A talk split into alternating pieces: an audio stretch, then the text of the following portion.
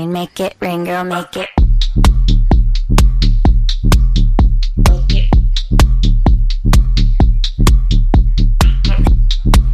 수요일 저녁에 함께하는 농구 이야기, 다양한 농구 이야기를 전하는 주간 농구 시작하겠습니다. 손대범 농구 전문 기자, 조현일 해설위원, 그리고 배우 겸 해설위원 겸 아침 방송 MC 겸 대학원생 박재민 씨와 함께합니다. 어서 오십시오. 안녕하세요. 네, 반갑습니다. 자, 그 들어오시기 전에 저희가 토트넘 소식 지금 실시간으로 전해드리고 네, 있었는데 몇? 지금 1대 0입니다. 어. 예, 지금 토트넘이 1대 0으로 앞서고 있고요. 하하. 전반 한 40분이 넘어가고 있어요. 아 역시 그 베르바토프 정신이 또 발휘됐군요. 네. 알겠습니다. 무슨 무슨 부요? 무슨 모르겠어요. 일단 알겠다고 넘어갈게요. 아, 네. 예. 죄송합니다. 예, 자꾸 받아주면 안 될 것 같아서 이 토트넘 친선 경기 소식 전하다 보니까 아 농구도 좀 이런 손흥민 같은 선수 해외 리그에서 대활약한 선수가 나타나가지고 그팀 선수들 다 초청해서 우리나라에서 경기도 하고 이랬으면 좋겠다 이런 생각이 드네요. 2006년에 이제 그 일본에서 세계 선수권 대회가 열렸는데 자, 그 당시에 이제 미국이 이제 전지훈련의 이제 장소를 우리나라를 또 네. 어, 택해서 그때 이제 그 당시에 르브론 제임스, 카멜로 앤서니, 뭐 크리스 폴, 드와이트 하워드 드와이트 등등이 하워드. 왔었는데 네. 보시도 사실 왔었죠. 예, 뭐. 다른 스포츠 종목에 비해서 이제 농구는 좀 그럴 기회가 적긴 하죠. 네. 음. 사실 또 그 당시에 하승진 선수 위상이 좀 지금의 손흥민 선수 위상과 좀 차이가 많이 났죠. 네. 음. 그러다 보니까 약간 감흥이 떨어지긴 했는데 돌이켜 생각해보면 그때 기회가 얼마나 소중했는지. 아, 그럼요. 네, 더 즐겼어야 되는 좀 아쉽기도 하고 그렇습니다. 그 농구인으로서는 좀 이런 부분 보면 부럽기도 할 것 같아요. 네. 그 특히 아까 손대범 기자 같은 경우에는 그 대기실에서 아 축구 다 망했으면 좋겠다. 지금 조현일 해설위원이 정말 아, 눈이 예. 번뜩 뜨이면서 아니, 예, 상생을 해야죠. 정말 예. 옹졸하게 이럴 게 없네요. 샘나잖아요. 온통 하루 종일 축구 얘기밖에 안 하니까 다들. 네. 아니, 일단 샘나서 그런 걸로 충분히 그럴 수 있습니다. 근데 진짜 축구에서도 손흥민 같은 선수 나오고 또 우리의, 희- 우리가 희망을 걸고 있는 뭐 이현중 선수, 네. 여준석 선수가 네. 이렇게 똑같이 성장을 해서 나중에 NBA 팀들 우리나라 와서 뭐 올스타전 갖고 이러면 정말 좋을 것 같지 않나요? 그렇죠. 그런 날이 뭐 온다는 믿음과 함께 또 저희는 이제 또 농구판에서 열심히 일해야죠. 음. 그렇죠. 사실 NBA가 이제 아시아 쪽 투어를 돌거든요. 네. 근데 우리나라 는 뭐 대상이 됐던 적이 꽤 오래됐어요. 예전에 이제 은퇴했던 선수들 뭐 음. 매직 존슨이나 뭐 먹시 보그스 뭐. 이렇게 왔던 네. 적이 있긴 한데 그게 벌써 뭐 20년도 훌쩍 지났고 이제 조금씩 이런 선수들이 NBA 문을 두들기면서 대한민국 시장이 있다는 게 계속 퍼져나가게 되면은 네. 대한민국에도 이제 오게 될 가능성이 높아지죠. 결국은 시장 싸움입니다. 이것도. 그렇죠, 그렇죠. 사실은 이제 프로리그니까요. 네. 예전에 정말 너무 옛날 얘기지만 알론조 모닝 오고 그랬던 것도 기억이 나요. 아, 예. 네, 네, 나이 나옵니다. 예. 네. 알겠습니다. 오늘 아, 서로 죽이는 컨셉인가요? 네. 그렇죠.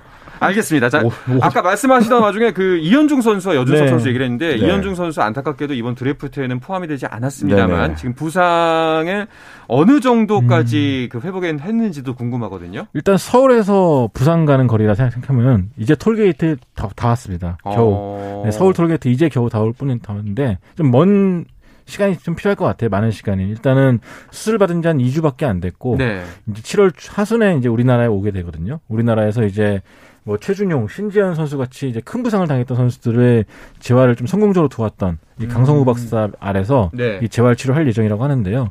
일단은 이 리스프랑이라는 부상이 발등 쪽이거든요.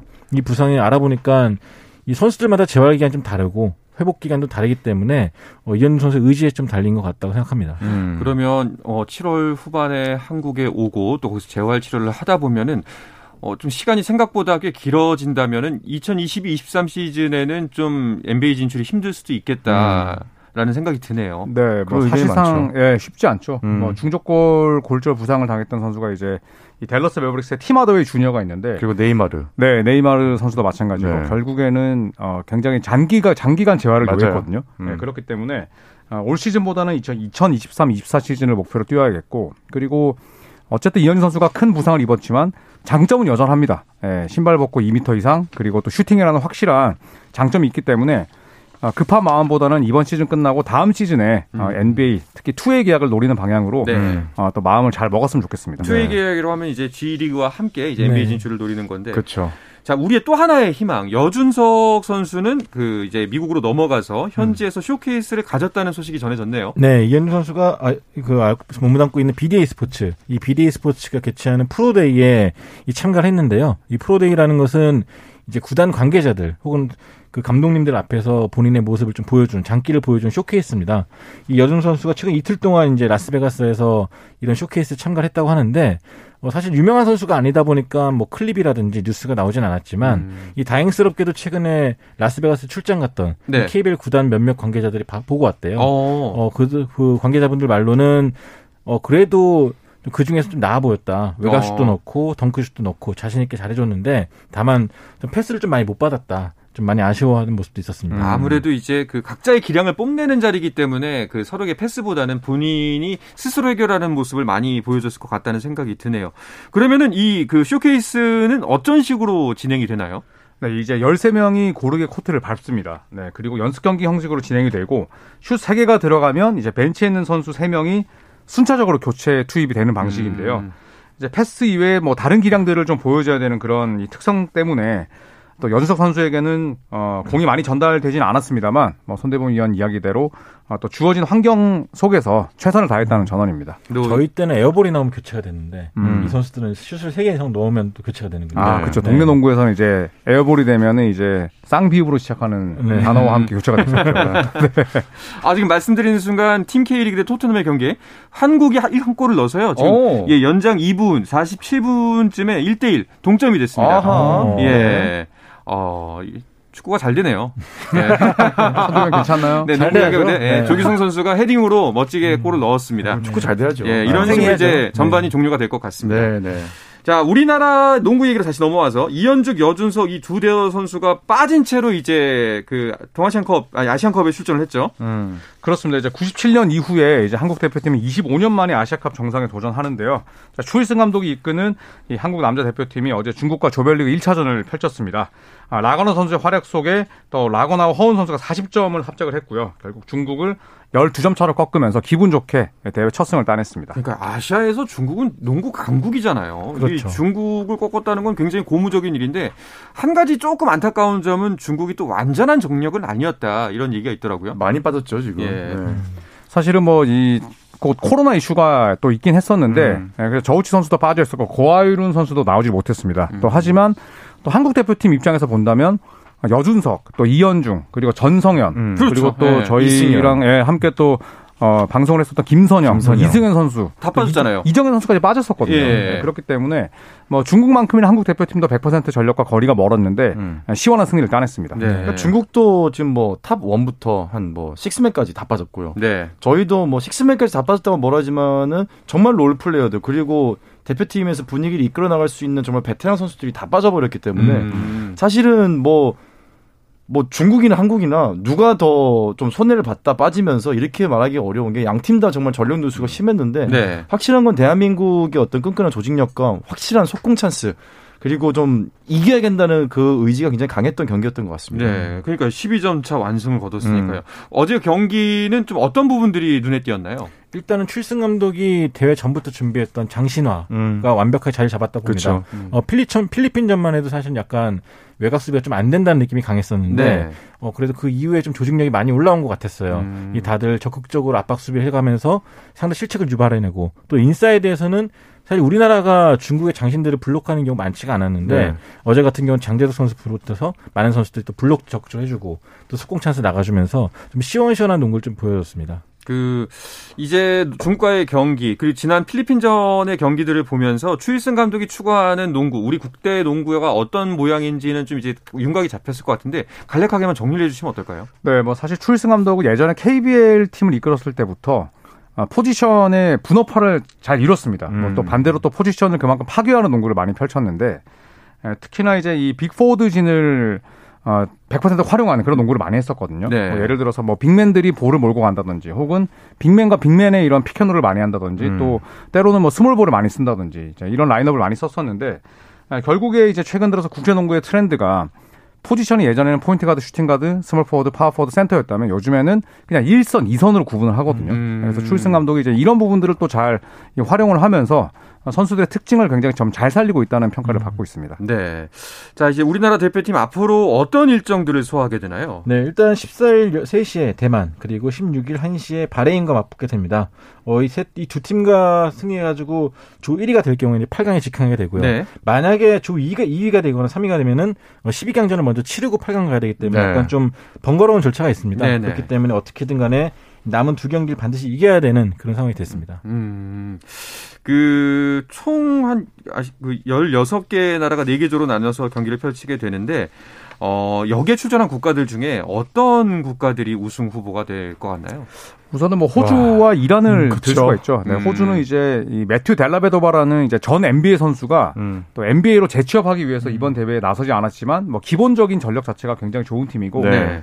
이란 대표팀은 진짜 지겹습니다. 아, 네, 네. 뭐 이란을 이끌었던 네. 황금 세대들이 또 나왔거든요. 네. 하단이나 야크찰리나 이런 선수들이 모두 출전을 했기 때문에 어떻게 본다면 이란이 호주랑 만났을 때더 좋은 경기를 할 수도 있겠다. 네, 어. 그래서 뭐 우승 후보를 꼽으라면 저는 이란과 호주를 네. 꼽겠습니다. 호주에 특히 2m 16cm의 손메이커라고 네, 이 NBA 경력자 선수가 합류했는데 음. 이 선수를 어떻게 넘느냐가 제일 중요할 것 같고요. 음. 이란은 하다리 선수가 약간 좀 나이가 많이 먹다 보니까 뭐 실수도 많고 또 느려진 모습 보여주고 있는데 어, 그럼에도 워낙 신장이 좋기 때문에 이 만났을 때 우리가 좀 많이 고전할 것 같고요. 네. 하나 더 뽑자면 저는 일본의 이제 와타나베 유타 선수가 합류했습니다. 음. 그래서 이 선수가 합류함으로써 좀 일본 팀이 어떻게 달라질지도 주목하시면 좋을 것 같습니다. 알겠습니다.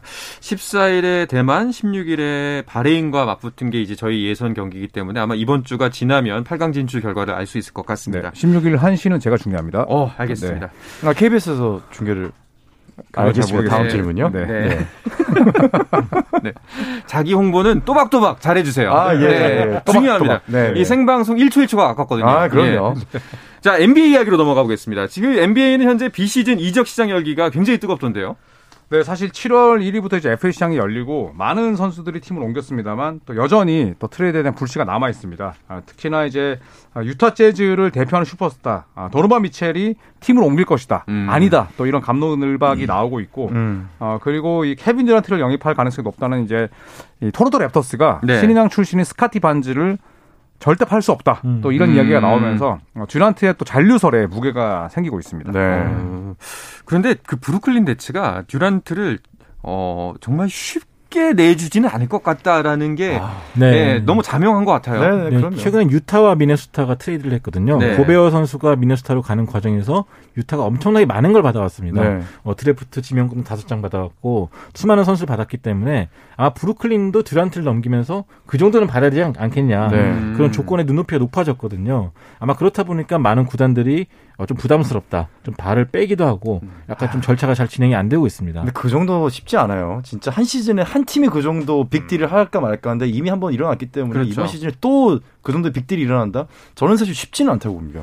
그리고 듀란트의 이적 자체가 모두가 좀 달가워하지 않잖아요. 팬들도 그렇고 뭐 NBA 자체도 그렇고. 그렇죠. 이제 왜냐하면 뭐 맥시멈 계약을 맺고 이제 계약 기간이 4년 남았는데 네. 트레이드 해달라 이런 일은 사실 거의 NBA 역사상 없는 음. 일이거든요. 네. 그리고 또 이 애덤 실버 총재가 지금 서머리그 열리는 어, 라스베가스에서 만났는데 또 그런 얘기를 했습니다. 어, 이런 상황에 대해서 대처가 필요하다. 음. 그러니까 슈퍼스타에게 더 이상 좌지우지 당하지 않겠다라는 음. 이제 의지를 좀 간접적으로 내보였는데 1년이나 혹은 뭐 2년 남았을 때는 몰라도 4년 남은 슈퍼스타가 트레이드 요청한 경우가 거의 없기 때문에 네. 또 손대범 위원 말씀대로 아, 루디 고베어를 영입하면서 어, 유타 재즈가 너무 많은 걸 빼앗아 왔기 때문에 듀란트를 영입하고자 하는 팀들의 눈이 예, 사실은 너무 높아져 있을 수밖에 없습니다. 기준점 자체가 그렇죠. 높아졌습니다. 네. 네. 사실 이쯤 되면 네츠에 문제가 있는 게 아닌가. 하든에 이어서 어빙에 이어서 듀란트까지 다 뭐좀 음. 셋이 좀 잘하라고 뭉쳤는데 음. 서로 나가겠다고 난리니까. 아, 그러니까 네임밸류 보고, 보고 그렇게 덤벼들면 안 돼요. 음. 구단들도 정신을 좀 차려야 되는 게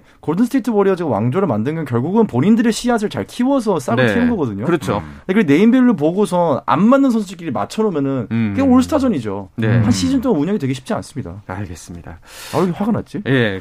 진정하시고요. 아, 예. 예, 좀 이따 있을 그 뭐야 조선의 느바에서는 진정하시길 바라겠습니다. 아, 예, 예. 예. 그 NBA는 이제 현재 서머리그 한창이죠. 네. 네. 그렇습니다. 서머리그는 이제 매년 여름 라스베가스에서 열리는 유망주들을 위한 대회인데요. 뭐올 시즌도 역시 드래프트 상위에 지명된 뭐 1, 어, 벤케로라든지 네. 홈그렌 이런 상위 선수들뿐만 아니라 뭐 지명은 안 됐지만 two-way를 지명됐던 계약했던 스카티 피펜 주니어라든지 또 케니 로프튼 주니어라든지 이런 또 무명의 선수들이 자신의 이름을 좀 알리는 무대로 활용되고 있습니다. 그 이제 드래프트 1위였던 벤케로 같은 경우에는 어떠했나요? 네, 이미 뭐 좋은 활약을 펼쳤고 또 이 세크라멘토 킹스를 대표하는 사순위 출신 이 키건 머레이와의 대결에서도 뭐 아주 대등한 예, 그런 싸움을 펼쳤습니다. 또 그리고 어, 이 방케로를 예, 보유하고 있는 이제 구단 같은 경우에도 결국에는 뭐 더 이상 서머리그에서는 음. 예, 내볼 것이 없다. 음. 네, 반케로를 서머리가 아웃시키겠다라고 그렇죠. 할 정도로 아주 큰 자신감을 내보이고 있습니다. 사실 의외의 1순위 피겨였을 수도 있는데 확실히 그 보는 눈이 정확했나 보네요. 그렇죠. 이제 더 이상 썸머리그급에서는 보여줄 게 없다. 음. 입증이 됐다. 믿음을 갖게 됐다는 의미이기 때문에 어, 이 선수의 시즌 활약을 또 기대하는 팬들이 늘어나고 있습니다. 네, 다음 시즌에 어떤 모습을 보여줄지 기대가 됩니다. 자, 이 이야기를 끝으로 주간 농구는 마쳐야 하는데요. NBA 이적이나 서머리그에 대한 더 자세한 이야기는 잠시 후 9시 10분부터 유튜브 라이브로 방송되는 조선 의 느바 댓글 라이브에서 들으실 수 있으니까요. 많은 시청 부탁드리겠습니다. 자, 오늘 역시 손대범 농구 전문 기자, 조현일 농구 해설위원, 그리고 배우 겸 해설위원 겸 아침 방송 MC 겸 대학원생 박재민 씨와 함께 했습니다. 세 분은 유튜브를 통해서 계속해서 만나 주시길 바라겠습니다. 주간 농구 여기서 마치겠습니다. 고맙습니다. 감사합니다. 감사합니다.